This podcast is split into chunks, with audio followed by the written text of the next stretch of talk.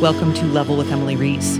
This is music by Oleksa Lozowchuk for Horizon Forbidden West. The game isn't out yet, the soundtrack isn't out yet, but Sony Classical, the label for the soundtrack, released a four track EP of music from Forbidden West, including one of Oleksa's tracks called Eyes Open. So Oleksa and I talked about that track, Eyes Open. But also, Sony released a state of play video with about 20 minutes of gameplay, including a battle with a machine animal called a tremor tusk that you can see in the video. Oleksa wrote the music for that battle in that video, uh, in the game, of course, and we chat about that track too. We started off talking about how Oleksa ended up with the opportunity to write music for Horizon Forbidden West.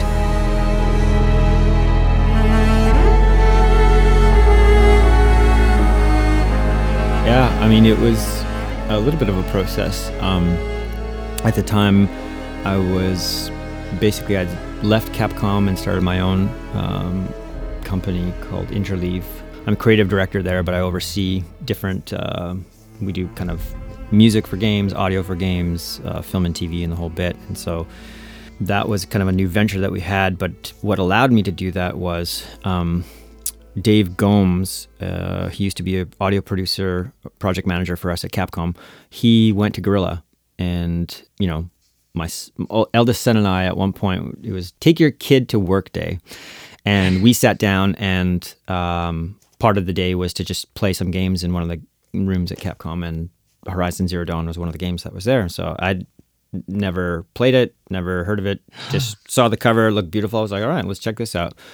Put it in, watched the first you know, bit of intro cinematics to the whole setup of story of Aloy, and I was just really drawn in by this beautiful world and this beautiful music, and I was like, I was like, I got to figure out a way to work on this project, or not this project, but just work with this team because what the world that they were creating was really beautiful, and so. Time went on. Eventually, Dave went to Guerrilla. I heard through the grapevine, and then I just reached out to him and just said, "Hey, you know, I don't know what Guerrilla's next project is, but I'd love to be considered, you know, to have a chance to pitch or audition for something. And he replied back and said, actually, um, the team is looking for adding somebody to the team, and we're auditioning a bunch of different people and trying to find a the right fit, you know. And would you like to do a nice. test? And and so I ended up doing two pieces for that t- test. One was, you know, uh, if you were to come up with a, a new theme building on the original one, you know, what would your take be on that? Um, and then the second was to create a piece uh, for an underwater scene, you know, where Aloy is underwater. So I just dove right in, kind of really ingested like all about the soundtrack and the game. Um, really got a sense of what fans loved from the first game, um, particularly the soundtrack, how they connected emotionally with Aloy and that journey that she went on, um, and just really immersed myself in that world. And then I just set it aside and did what I always do. I just went with my intuition and, and wrote what I felt, you know, I felt. And uh, I was lucky enough that the the Guerrilla team and the composers actually it resonated with them and that they thought they thought it was a good fit and and then um, basically we met in Amsterdam for kind of an initial meetup. Um, bring back the band from the original crew and then add me and we all got along really well and it's been it's been a blast ever since.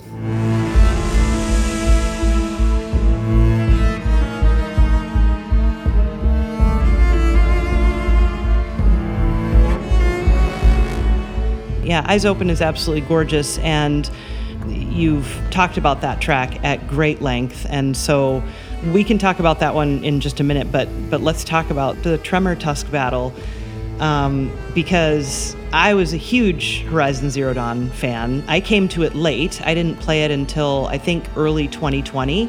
I was think I was finishing it right around the time everything shut down here in Minnesota in March, and um, so I came to it late, but uh, my goodness, it, it, was because of friends convincing me like you have to play this game. This everything about this game is so wonderful, and one of the things I loved so much was the battle system and how Aloy fights, and the machines that Aloy fights are just incredible. And so now in this game we have a Tremor Tusk, which is already makes me nervous and gives me a little anxiety. But um, but your music is so amazing for it. So talk to me about like had you seen the Tremor Tusk by the time you started writing the music? Yeah. So two things. A, it's an awesome, awesome creature to Yeah. battle, which is cool because it's you. You really get this sense of two dimensions of scale. You have Aloy, who is her character and what she's able to accomplish, and then you have this giant mammoth of a, you know, uh, tremor tusk that you have to essentially get past and figure out how to uh, take down. So, so I like that fact that there was this personal sense of scale of you know David and Goliath in terms of Aloy, um, but also the fact that I had to also represent the threat and in- intensity of this tremor tusk uh, as well, because it's a battle and you want to you know you want to feel threat and but you also want to feel like you have the potential you know to to overcome it. So. F- you know, I did two trips to Amsterdam uh, before COVID, and so had a chance to see some of the concept art uh, before and some of the initial uh, playthroughs, and then I was sent footage afterwards of the battle, like a gameplay capture of the battle itself. So, which is really important to me because for me, when I approach battles or cinematics or just game music in general, I really value that first encounter with the material, particularly when I sit down to write and come up with ideas. I literally put up a mic, you know, have the keyboard or guitar or whatever instrument that I want to do in front of me that I sense is going to be appropriate for it. And then on the first watch, I'll press record. And usually what comes out is 75% of the time, it's most of it is there. I, I most of my kind of work is very imp- um, improvisatory in that sense that it's real time for me in terms of what comes out. It's just very it, like a jazz musician. It's kind of in real time, and you adapt, and then you tweak it and you produce it after the fact. But the the essence of of what you're experiencing is very much like the gamer who's experienced it for the first time.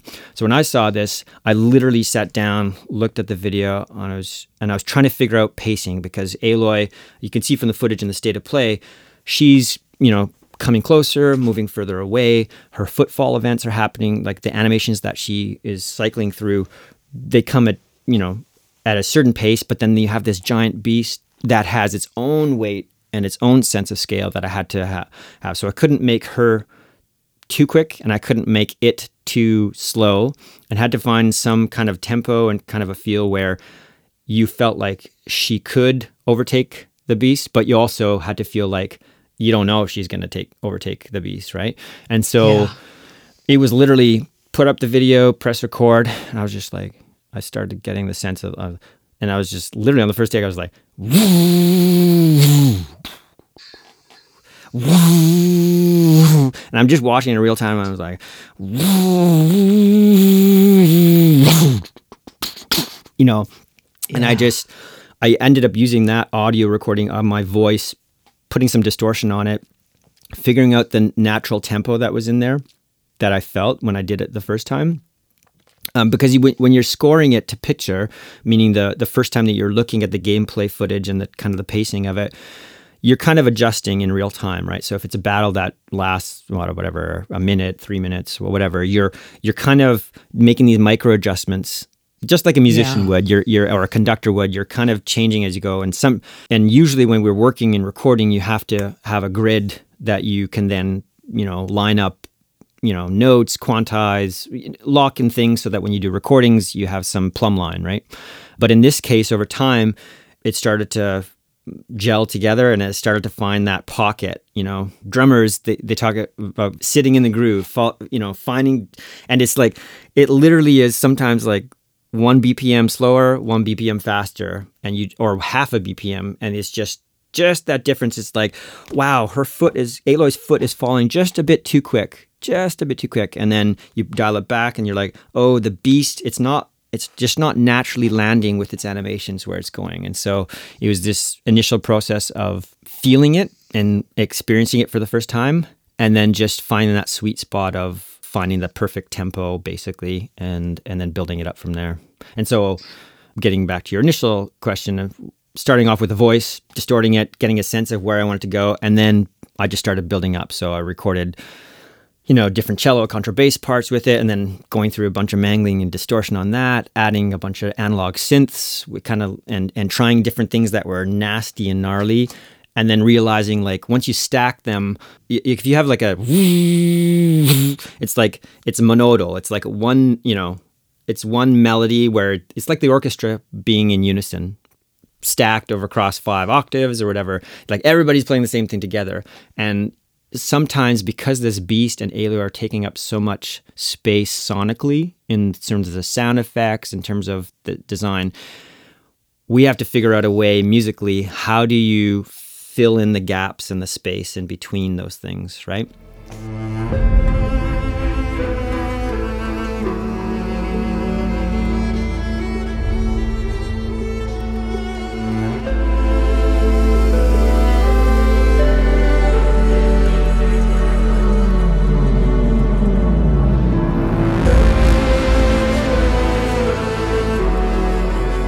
I want to know about, you know, working with voice because I know that you do that in this game, right? But but on other tracks than what we're talking about today. Well, so I can speak to what is you know shared publicly. Uh, I think Sony released. We did a composer kind of spotlight um, mm-hmm. thing. I think they're um, where yeah, it shows, shows me working with, with, a choir. I worked with Musica Intima, which was kind of the top chamber um, really vocal group in yeah in Canada here. And oh, so I love that group. Wow. Some of the pieces I wrote for nine voices, separate parts. Yeah, I can't wait for you to hear it. It's it's a lot of fun. Yeah. I mean, they did have choral music in uh, vocal music in Horizon Zero Dawn uh, as well on the soundtrack. It's a little different than that was, um, just a bit more um, in some respects um, a bit more primal at, at, times, and in other cases, uh, a little bit um, r- uh, denser or richer in others, just even by virtue of it being written for nine voices. But it's kind of cool. I, I love that. I mean, you know, from my other work, I work with choirs and I love writing choral mm-hmm. music and other stuff. And, and I love folk music and music from around the world in all different traditions. And so for me, my voice is my primary instrument, right? I can play mm-hmm. other stuff and it's great, but there's no better way than connecting with other people through your voice. You know, um, mm-hmm. doesn't matter if you can sing or not. It's like it's it's it was the first thing we heard in our mother's womb, right? Is yeah. that a voice singing or uh, doing a lullaby? So I think I try to in games, and I did that on DR. I, I always try to incorporate as much as the human voice as I can because I think people do are drawn to it. Um, and and fans were drawn to Julie's voice as she represented Aloy in the first game, right? And there's a reason mm-hmm. for it. Um, there's just there's a hook, there's something there that people are drawn to. Now, as a composer for games, you have to know when is too much, you know? Sometimes too much is having lyrics. Other times it's you can have lyrics, but it's just finding the right lyrics. You know, some you mm-hmm. like there's nothing more annoying for me than music where you know it's text first and then music after. I feel music is a universal language that although the text is important, I feel like you should be able to communicate universal a universality wordlessly, just because I think a child should be able to appreciate it and understand it, and or it should be simple enough that anybody can appreciate it, but also complex enough if you want to analyze it and and rich enough that you can burrow down, right? So, but yeah, it was it was a lot of fun working on the the choral stuff as well for this game let's just briefly talk about the other track that's out. I know you've, sure. uh, like I mentioned, you've done deep dives on on other podcasts, uh, and so I definitely encourage people to listen to Kate Remington's uh, podcast about it. But it's it's a really great track and it's beautiful. And uh, as I've come to expect from you, the melody is absolutely fabulous, and there's just beautiful string writing. So so talk to me about it the way Lucas, the music supervisor for Guerrilla, constructed uh, Forbidden West and wanted to to change things a bit, not not in a uh, changing them radically, but just expanding what was done in the first game, was to play with this. He called it a nexus. It was basically a nexus of emotion, so that essentially our goal was to expand our feeling of Aloy's emotions throughout her journey, and so started off with the idea of having like a you know, pizza pie in different slices, and each slice represented a different emotion, a human emotion that was shared universally. So anger, sadness, uh, calm, enraged, or whatever the human emotion was. And he would get all the composers on the team to write music for different emotions. So in this case, this piece, Eyes Open, was uh, written for uh, scared emotion, and there was two two different. Um, there was three different layers. One was we had exploratory cues, kind of ambient exploration cues, and then we had engaged pieces, which were more like rich, melodically and harmonically rich cues that were quite thematic, used for bigger moments and stuff like that. And then we had a third, which was your vigorous, which was your battles, you know, that kind of thing. And at any point, the music interactive music system was set up that you could pass through from one to another. So you you're always hearing something different and you could go from one emotion to another emotion you know during your sit down and playthrough. And so we had to make music that was really rich and uh, layered deeply so that you know if you pare it down at runtime and the game only plays these layers it's still an interesting enough experience but that they would work as a whole track. This track in the state of play played when she was underwater.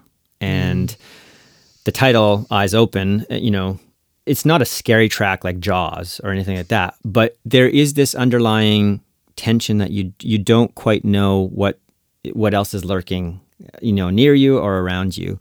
So the string writing I uh, was interesting. You know, once I had the structure for the piece and had kind of melodic trajectory and harmonic trajectory for it, it was a matter of figuring out what would contour and help us kind of have that subtext, that undercurrent that would go. So in, in this case, I I ended up using um, these uh, string harmonic glisses, kind of these not not super slithery, but enough that there was these. Um, you'd have these kind of little sforzando little clusters and tremolo. Yeah. You know, so you have your main melody um, which was in the cello by Blair Lofgren, my favorite cellist to work with. And we worked on all the DR stuff together, so we have a really good shorthand.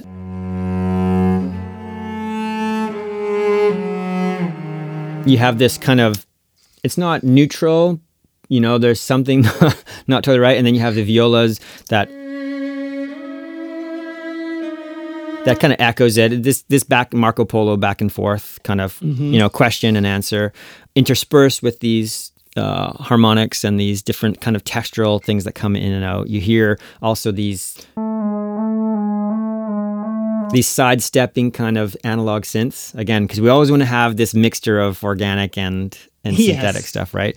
You have this synthetic sub bass going on.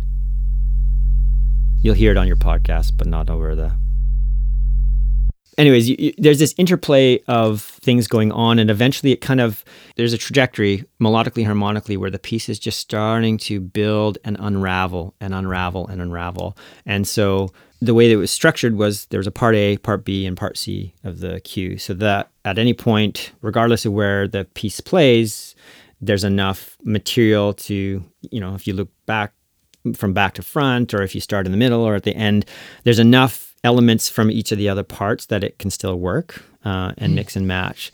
And for me, yeah, the string writing was a lot of fun because it was, you know, I got to do counterpoint writing, but ultimately you could pare it down to just again, you could sing it. Dun, dun, dun, mm-hmm. yeah. Um, mm-hmm. And it's very simple. And then in the and then the in the section B, we switch to we modulate da, da, da, where we start bringing in the uh, I believe it's the where are we bass flute. Um, nice. like you I, instead of the viola now i have the bass flute essentially responding to the cello that's doing this and i'm and i'm starting to bring in a bit more of a pulse so i have these kind of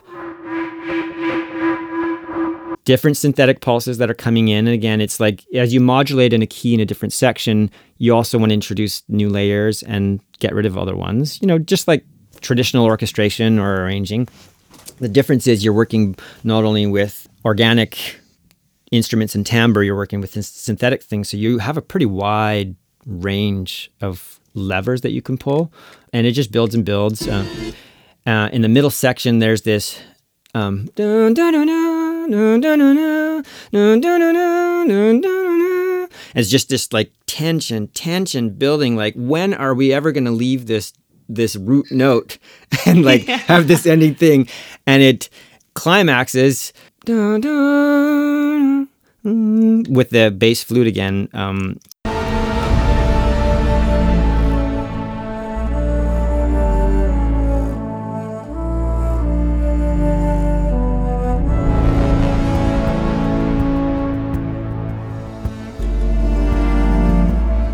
so I, I love that kind of stuff because it's like it's it's you know and it's in a minor key. It's it's very I, I call it like womb frequencies but it's basically these in my uh, DAW that I use Sequoia all the waveforms are drawn based on the color spectrum. So I can I don't even have to oh. listen to audio. I can tell oh that's gonna sound that's gonna be very rich and warm. And I can tell oh that's a sub bass sound or that's like a high flute or that's you know. Cool. That is a really handy thing for me because I'm able to tell even from my mixes pretty quickly. Like I listen to recordings that I love of different really well mixed soundtracks or great yeah. albums by people, and I'm like, what is it that is like? Why am I responding so strongly to this? And sure enough, I put it up. You know, like I listened to some Patrick Watson. It's great great uh, artist from Canada. His albums are just beautifully produced and made, and sure enough, I'll put them up, and it's there's the womb frequencies again. They're like that rich, deep blue. It's like right in the cello sweet spot range. The difference with Horizon is that we extend it. So Joris de Man, the the original composer, one of the original composers from Zero Dawn, what he did that was really brilliant was he added this synth sub bass to extend the range of your string octet or quintet on the low end, and then also added on the top end the contrabass flute, but played in a way and mixed in a way where you hear a lot of the that kind of stuff of it, but you hear the low resonance as well. So you have this big gap in the middle for what? Well, for the blue, the blue spectrum, right? And so that's the rich spectrum where all the melodies and lovely harmonies usually sit. So for me, like this middle section, part B, it's not only that it's melodically a bit more modal and a, um, easier to relate to. Um, mm-hmm. It's not complex harmonies and stuff. It's more, but it's also that we get this feeling of safety a bit more, right? The the yep. the layers, the textures that are going on are consonant with harmonically this simplification, and and so your triads lock in. It's a soothing thing, and then we build up the tension again, right? So then we, right after that, we pick it up again with da da da, but now it's with a pulse. So you have the hammered piano.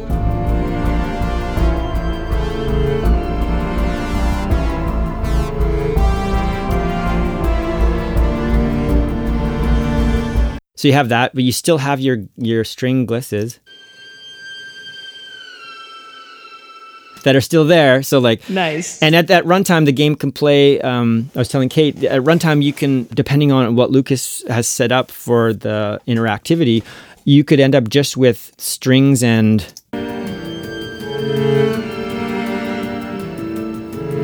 Or just you could even literally just have hammered piano and. So you get a sense harmonically where the piece is going. Yeah but you it's just you you see the scene in a completely different way. So that's kind of exciting as a composer for interactive um, media. Y- you get to like gamers as they play the game and how they play the game uh, ultimately affects the soundtrack that comes out right? Yes. So it's a very rewarding and rich experience not only as a creator but also as a as a listener to the game remixes that they do by playing the games, you know? Yeah, yeah, yeah, yeah. It's kind of cool that way.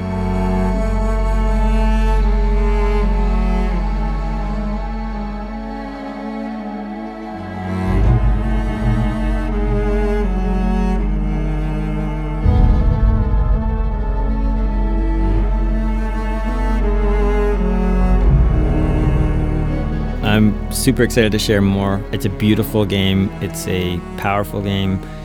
The soundtrack, uh, Joris, The Flight, Niels, and myself have been working really hard with Lucas and Guerrilla and Sony to make something really special. It gets me excited to work, to get up and work on it. And so all I can say is it's, you know, it's special.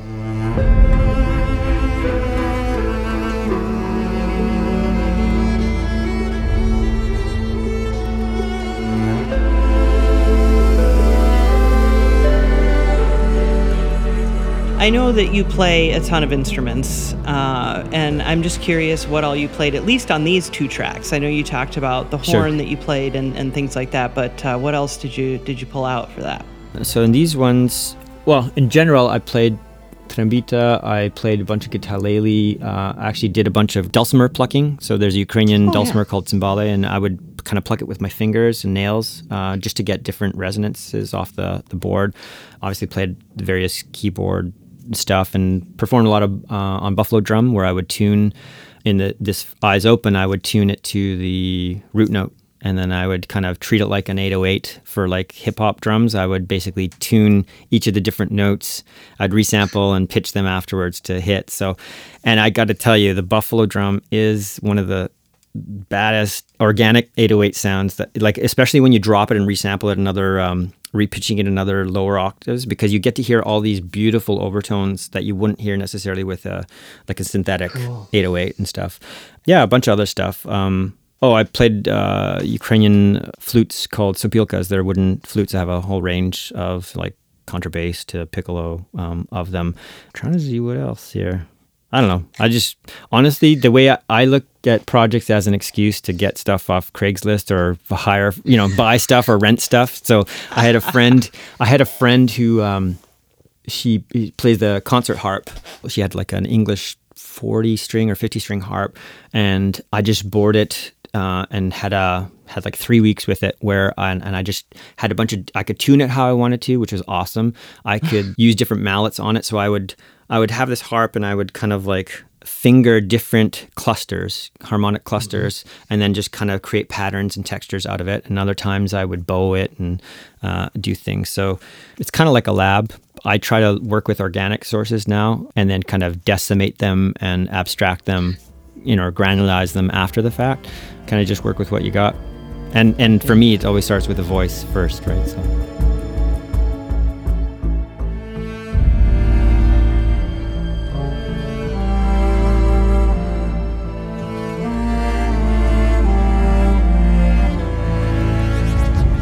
Thanks for listening to Level with Emily Reese. You can learn more about Oleksa Lozowchuk and see a playlist at patreon.com slash level. I'm Emily Reese. Sam Keenan is our producer. Say hi, Sam. Hi. You can follow us on Twitter and Facebook at Level with Emily and learn more about us at levelwithemily.com, made possible by Adam Selvage at Tiki Web Services and composer Brad Gentle. Level with Emily Reese is a production of June Media Inc.